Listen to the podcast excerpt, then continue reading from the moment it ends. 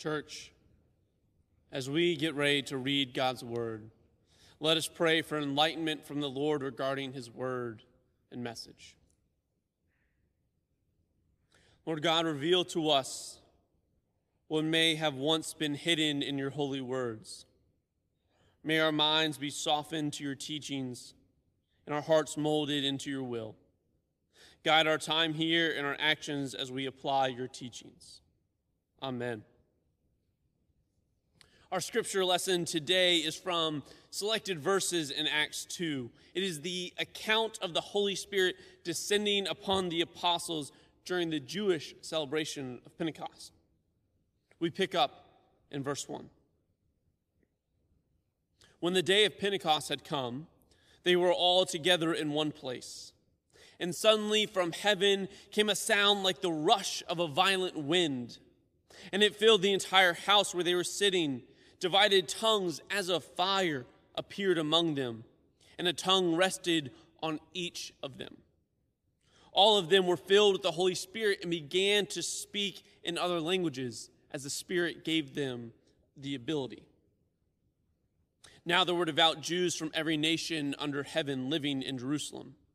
And at this sound, the crowd gathered and was bewildered, because each one heard them speaking in, its nat- in their native language of each. Amazed and astonished, they asked, Are not all of these who are speaking Galileans? And how is it that we hear each of us in our own native tongue?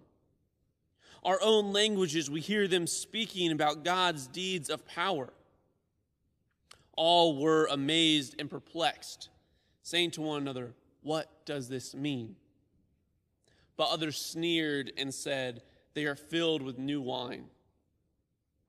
But Peter, standing with the eleven, raised his voice and addressed them Men of Judea and all who live in Jerusalem, let this be known to you and listen to what I say.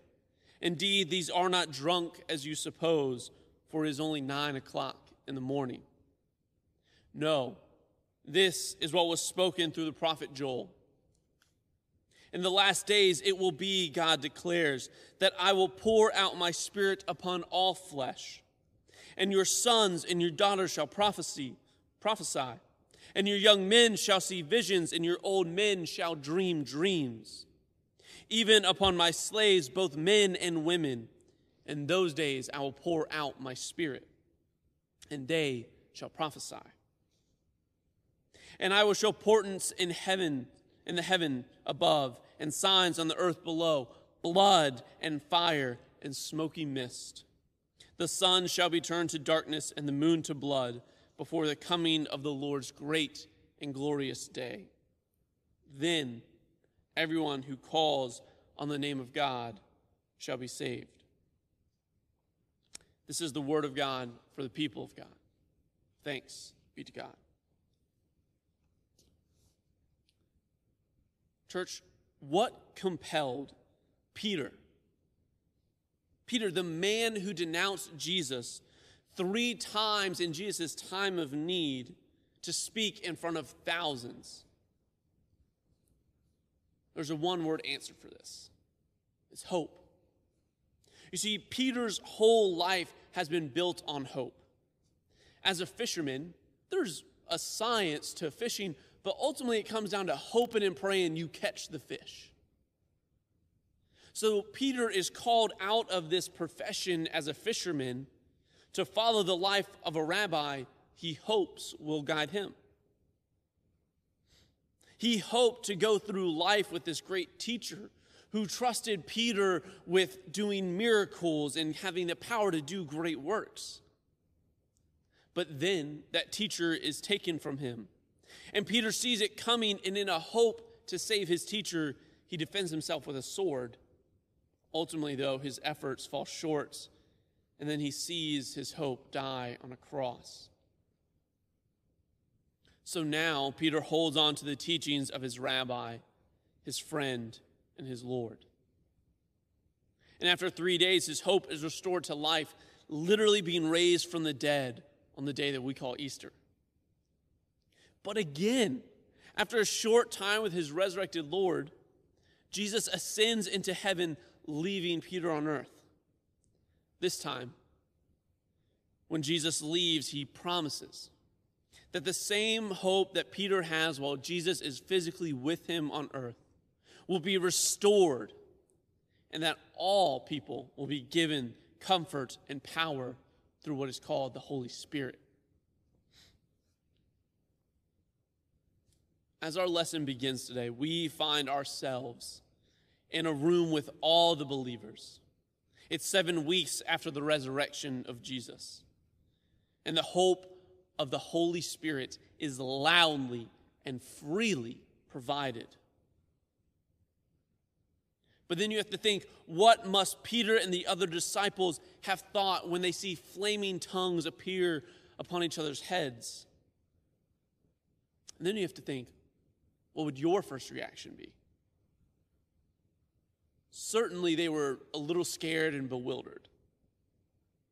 But, and, and, and you see, there are over a hundred believers at this time, and they are all gathered in this place. When the Holy Spirit descends upon them, imagine being a passerby, and you hear this hurricane force wind flow through the streets and enter into this house.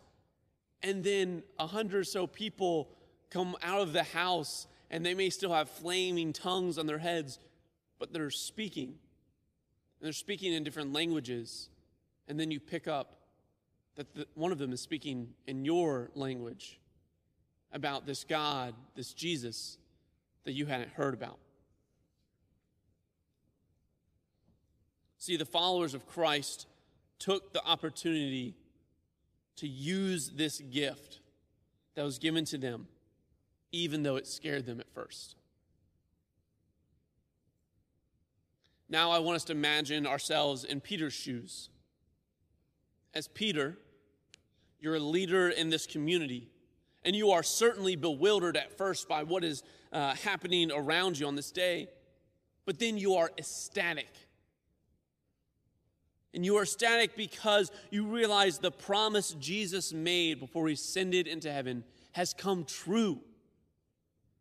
Your hope has been restored once again, and now there is physical and spiritual proof of the Lord for all to see and share in. And then the opportunity comes for you as Peter to stand up for your people. And it comes that that hope that was so strong just a few months ago with Jesus here with you is now literally radiating out of you. You see, for Peter, hope has gotten you through life to this point.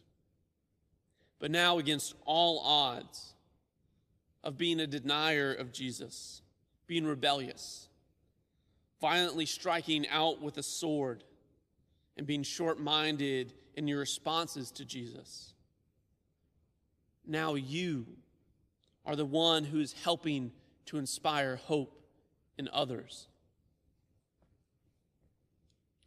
The day of Pentecost is a symbol of hope, a fulfillment of Jesus' last promise before his ascension and of prophecies long ago. The hope of the Lord has come down with a loud announcement. But having received now this promise and power, what's next? What do the disciples do with this hope now? And equally important is what do you and I do? For Peter's message and the coming of the Holy Spirit is not just for those that were gathered on that one day, but is for you and me and all those who follow.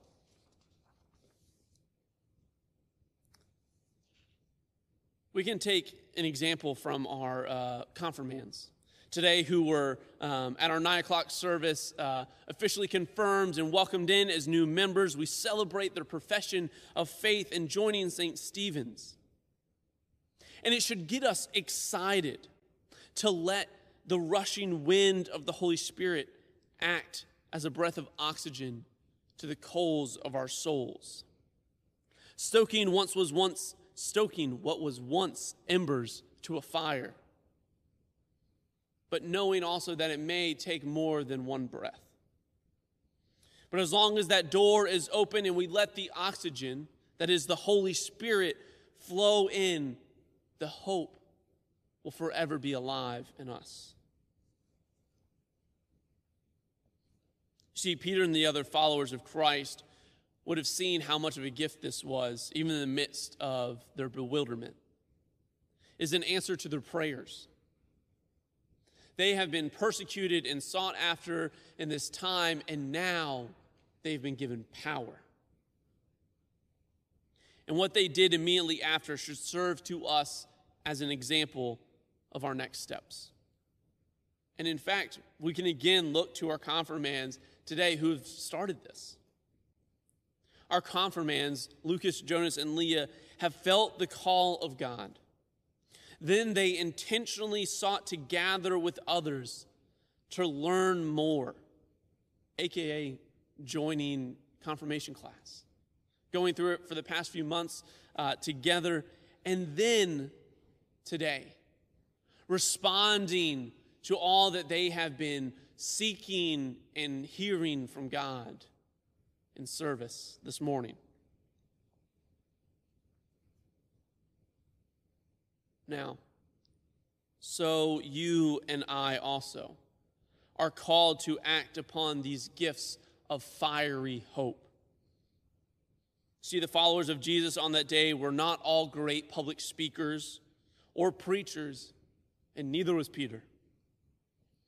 Yet they listened to and acted upon the Holy Spirit using the gift that was given to them right then. Now, whether you know your spiritual gifts or not, you still have them. They are still free to you. And they can change over time. And we can think about it as the Spirit, as this wind flows in our lives, it may shift that fire from one coal to another, igniting with you and I hope in a new way. I want to remind you, church, that today these confirmands who we welcomed in and we celebrate with, they're now our responsibility. In our liturgy that we shared in our 9 a.m., this is what it says when speaking to you, the church members of the household of God, I commend these persons to your love and care. And I ask you, will you do all in your power to increase their faith, confirm their hope, and perfect them in love? As the church, specifically St. Stephen's, we again must take up our cross, renouncing sin and death and embracing life in Christ and setting an example of how to live in beloved community for those that are joining our community.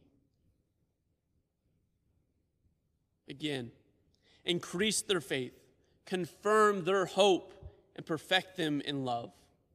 We are called to do this this day during uh, our service with our confirmands, but also with everyone else.